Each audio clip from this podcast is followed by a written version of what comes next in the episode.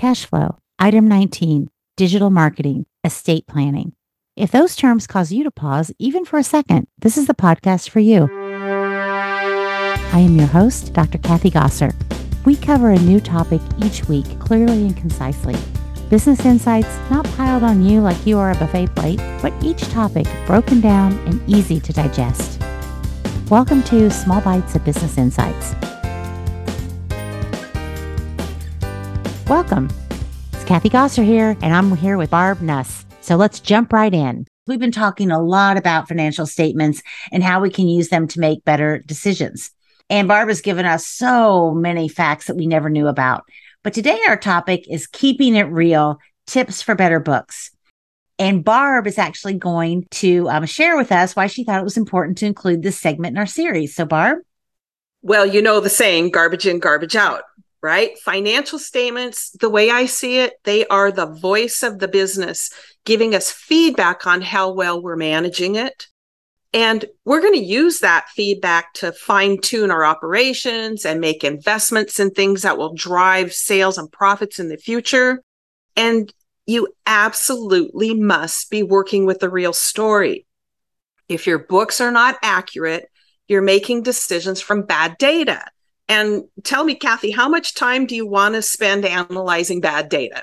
Zero. None. right. Absolutely none. That's exactly right. So can what can people do to make sure they are keeping it real?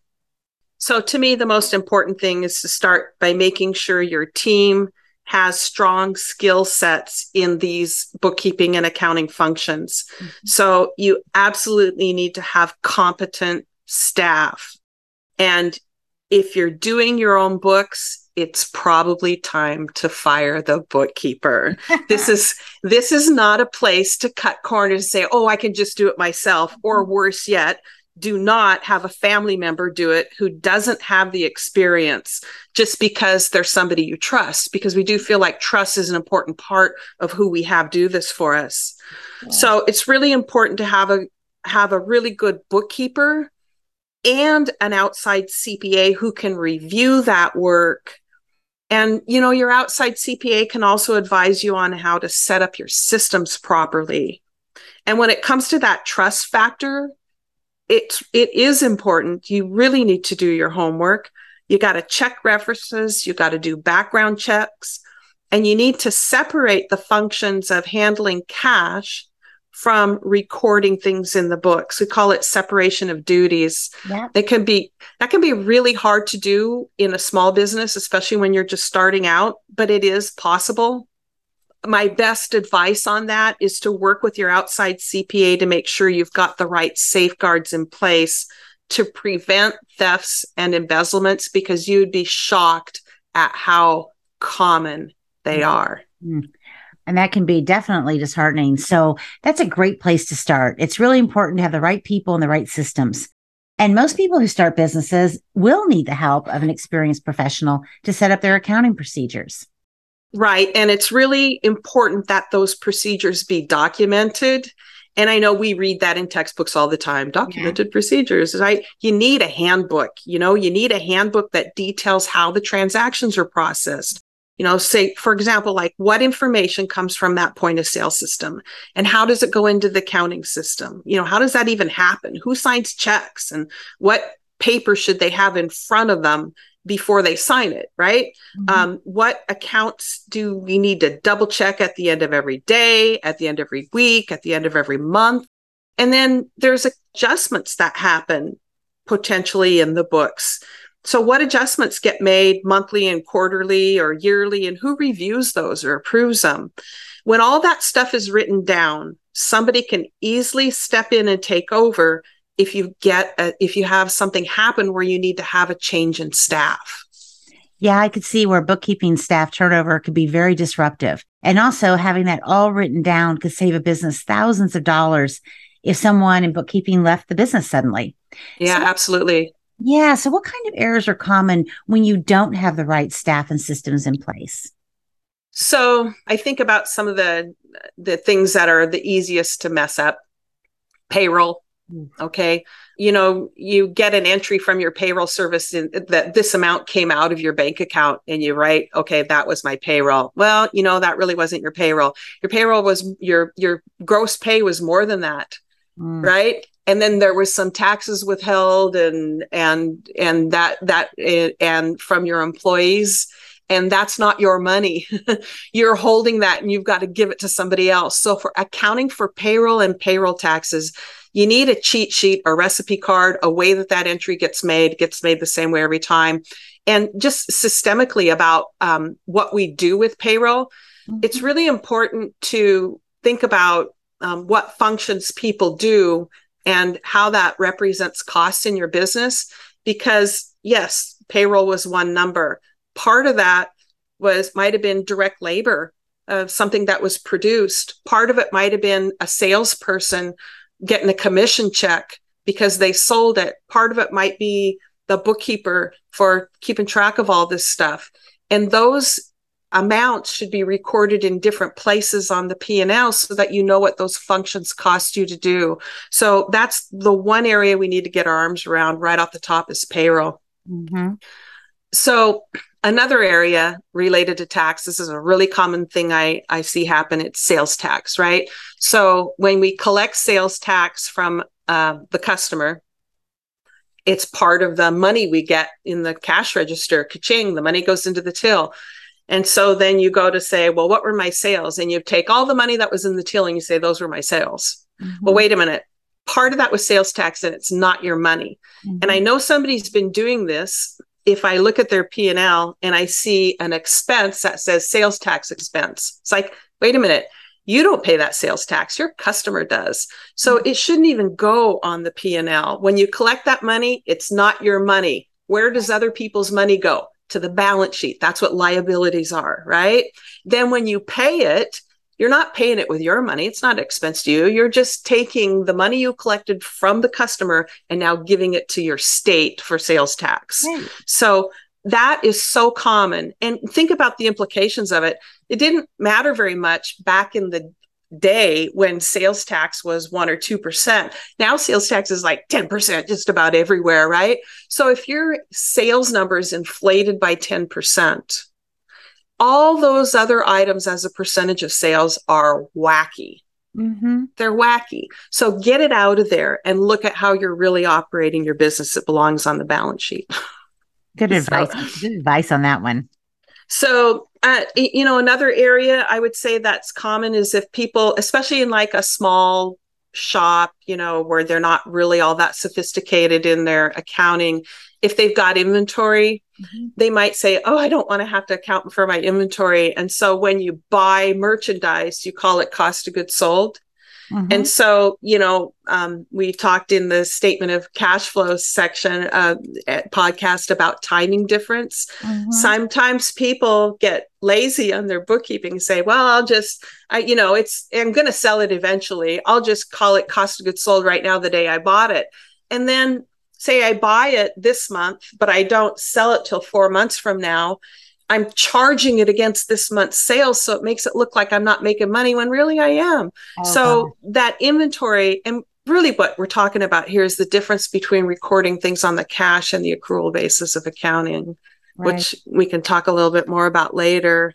You know, one of the other areas is uh, the commonly that people don't do right is when they record a, a loan payment they might either either record it as an expense mm-hmm. which it's not right you're just giving somebody back their own mm-hmm. money it's a it goes on the balance sheet but it um, sometimes we'll just take that whole payment put it to the balance sheet when some of it's really interest mm. and so then at the end of the year the account has to fix it up right so making sure the interest gets recorded right right and you know depreciation can actually be a big number. And even though we don't have to write a check for it, mm-hmm. if you're mm-hmm. trying to really evaluate, am I making money?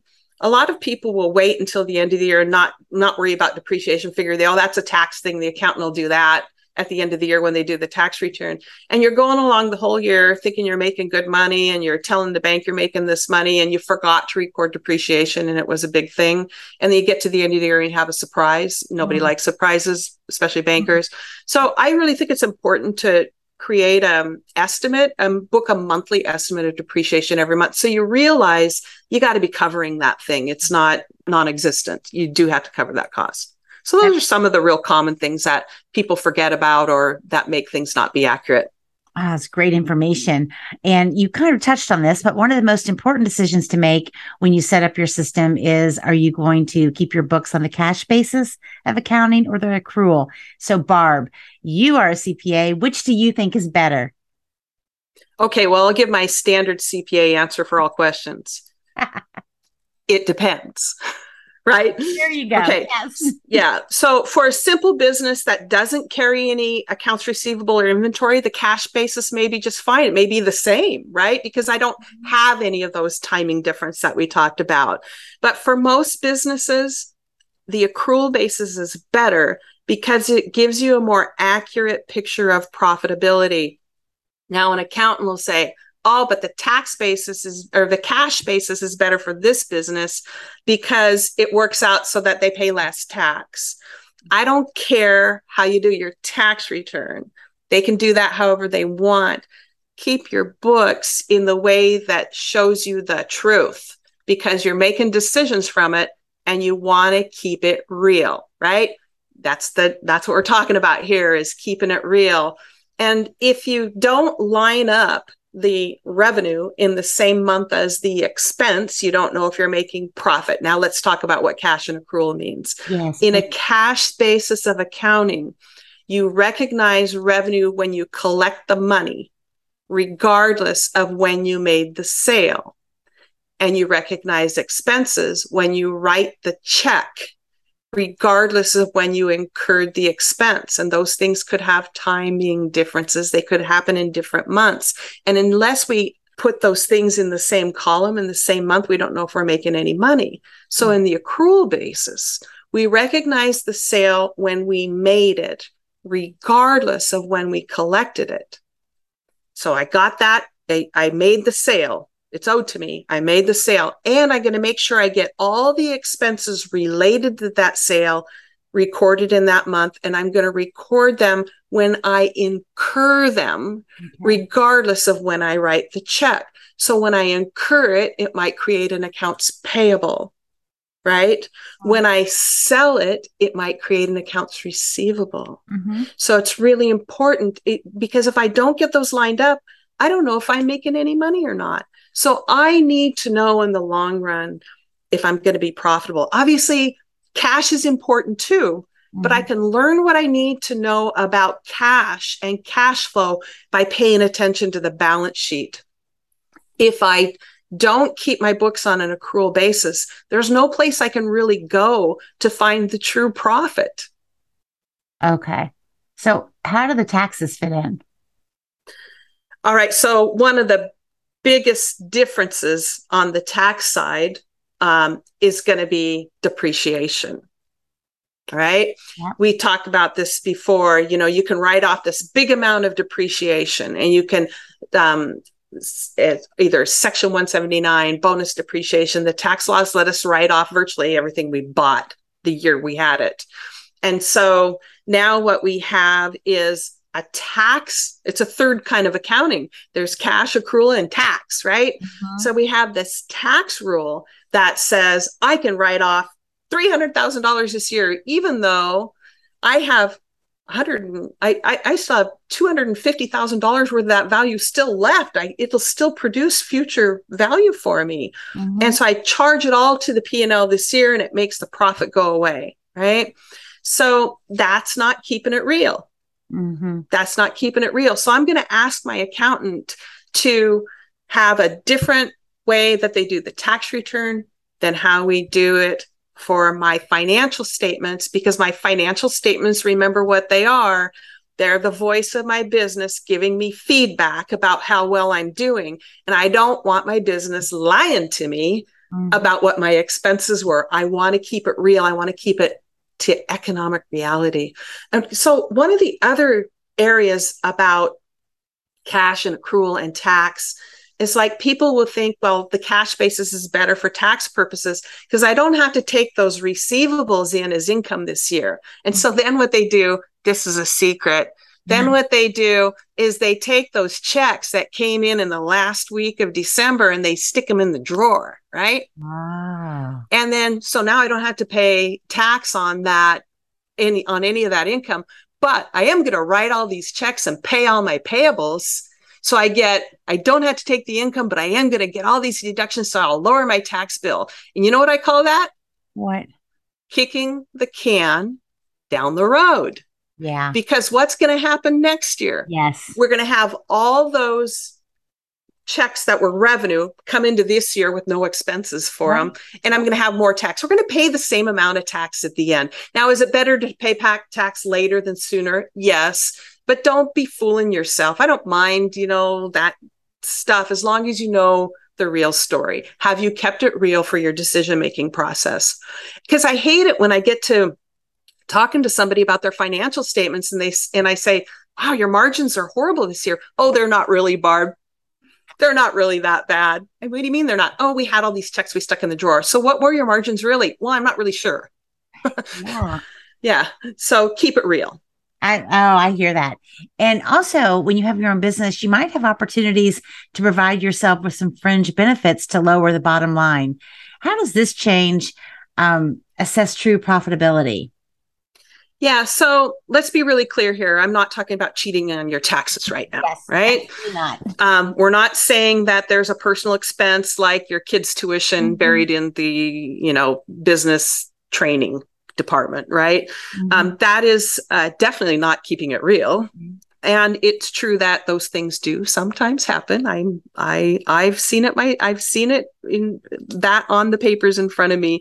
And it's really unfortunate because it can muddy up the water. So you know i might say gee hey your profit's really low. Uh, why are your expenses so high? And the owner says something like well i'm really making more than that. Wink wink you mm-hmm. know? So the truth is he has no idea how much he's making because he doesn't know what the reality is. Mm. He does, he's not keeping it real. And there could be significant business problems that go undetected because the numbers aren't real. And to me, that's a mm. problem, yeah. right? But you definitely want to take advantage of all allowable benefits like life insurance for owners and employees for that matter disability, maybe a vehicle for business use, travel to industry conferences that are in Cancun and things like that, right? Um, you might even want to put these costs in their own little section on the P&L that says discretionary expenses so that you can see what they add up to. It's not like these are cheating expenses. These are real discretionary expenses. I mean, they're allowable. There's nothing wrong with having them, but you had a choice. So maybe you want to put them in a separate section so that you could identify how much they were. And, you know, that might ha- help you later when you decide to sell your business because you could show some new owner that, you know, they could decide not to have those expenses and they might even be able to make more.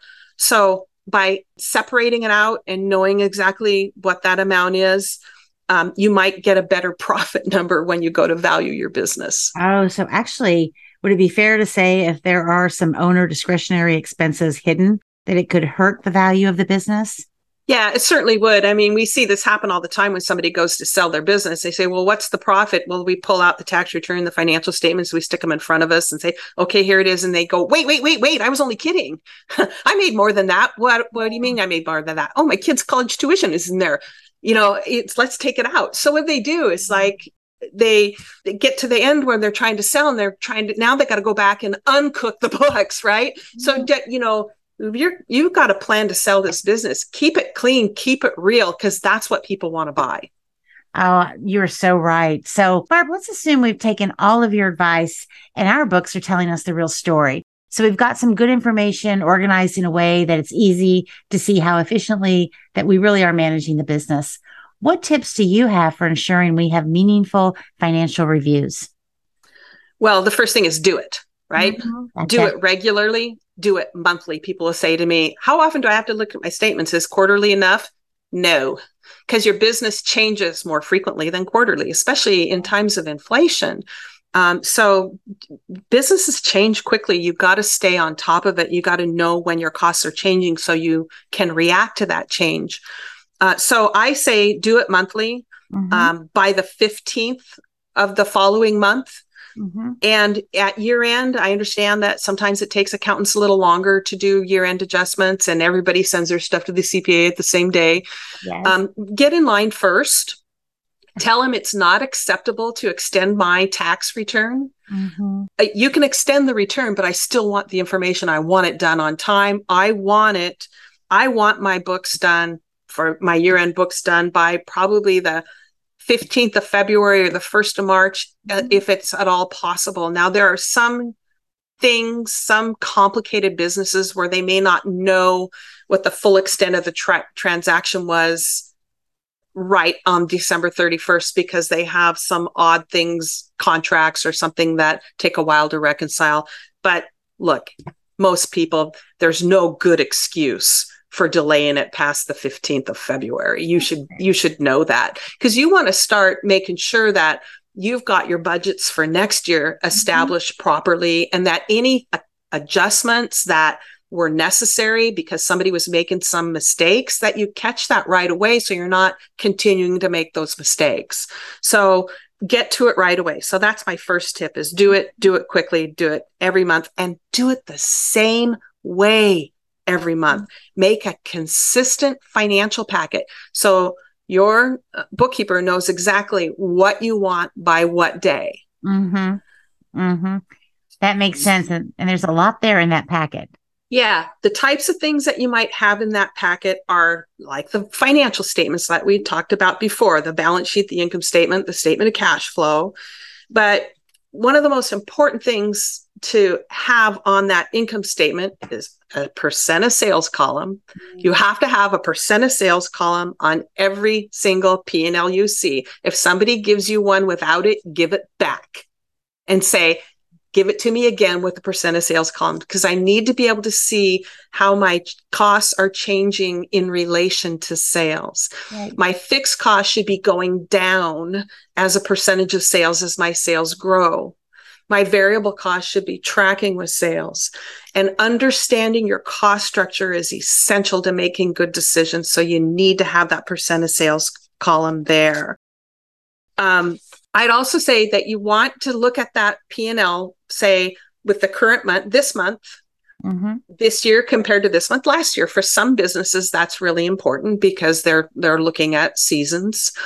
You might also want this month and say if this month were June, here's June, here's year to date June 30, six months ended June if you're on a calendar year, right? So you can say, here's what I did this month, here's what I've done so far this year. And then I'm going to look at those percent of sales columns. I'm going to run my fingers right down those percentages. And I'm going to say, hmm, office supplies is 10% for this month, but it's only 2% year to date. Mm-hmm. What I write a big check for? Right. And then you dive in and look at those details. So that's like you're looking for fluctuations and the mm-hmm. percentages help you identify that. I also want to see how I'm doing compared to my budget. Okay, so I want a report in there that shows my actual compared to prior year, my actual compared to my budget. So that gives me a sense of perspective beyond now. Am I on track with my goals of what I wanted to have? So from the P&Ls and the balance sheets, balance sheets I want year over year. I want this um, this June compared to last June, mm-hmm. because then I can see how things are changing and how is my is my debt going up or down? Am i building cash reserves or am i eroding cash reserves? That's an important thing to know. You don't know by looking at one balance sheet. You only know by looking at two of them so mm-hmm. i want to see those year over year. So these are things like people don't know what to ask for right. right? And so somebody gives them their statements and they look at it and go okay well i see the top line i see the bottom line. Next no, mm-hmm. you got to have the right information and a routine. You do it the same way, you get the same thing in the same order every month. And there may be some things besides the financial statements that are included in your financial review. You might have a dashboard with some KPIs on it. Mm-hmm. You might have an accounts receivable aging schedule. So you can say, Hey, I have this much that's owed to me, but these guys are deadbeats. They're never going to pay. I better get busy. Right. And you might want accounts payable aging schedule to make sure you're taking care of your suppliers, um, staying within terms, maybe even getting discounts if suppliers are offering trade discounts for paying early. So to me, these are the top things that go into that packet. If you know there's some place that you always need to monitor for problems such as redos, errors, reruns. You might have a log of those. Overtime reports. You know, I know the reason why my labor costs are so high is because I don't have enough people. So I'm working them too much. Right. I have too much overtime. I want to track that and solve that problem by getting better at recruiting and retaining mm-hmm. my people. So these are just some things that you figure out what the important things are for you and you get them in that package the same day every month in the same order, the same stuff, because when you have consistency, you'll get quick at using mm-hmm. it. Sure, sure. And who would be involved in that discussion?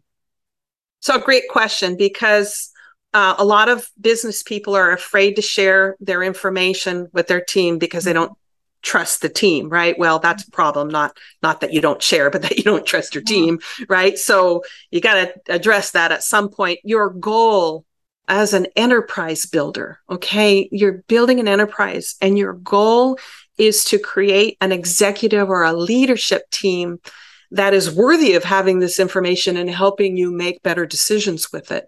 So think about who are these people that are accountable for driving profit, for managing cash, for managing inventory, for collecting receivables. Those people need to know what the numbers are, right? how can you hold somebody accountable for something if they don't know the score, right? You need to win the game, but we're not going to tell you the score yeah. until after it's over. And if you didn't win, you're fired, yeah. right? That is not fair, right? Yeah. So we have to give people um, the information they need to make decisions in their in their business. I'm a big believer of open book management. Mm-hmm. I do understand that not everybody is mature enough to see everything. Mm-hmm education is a big part of that.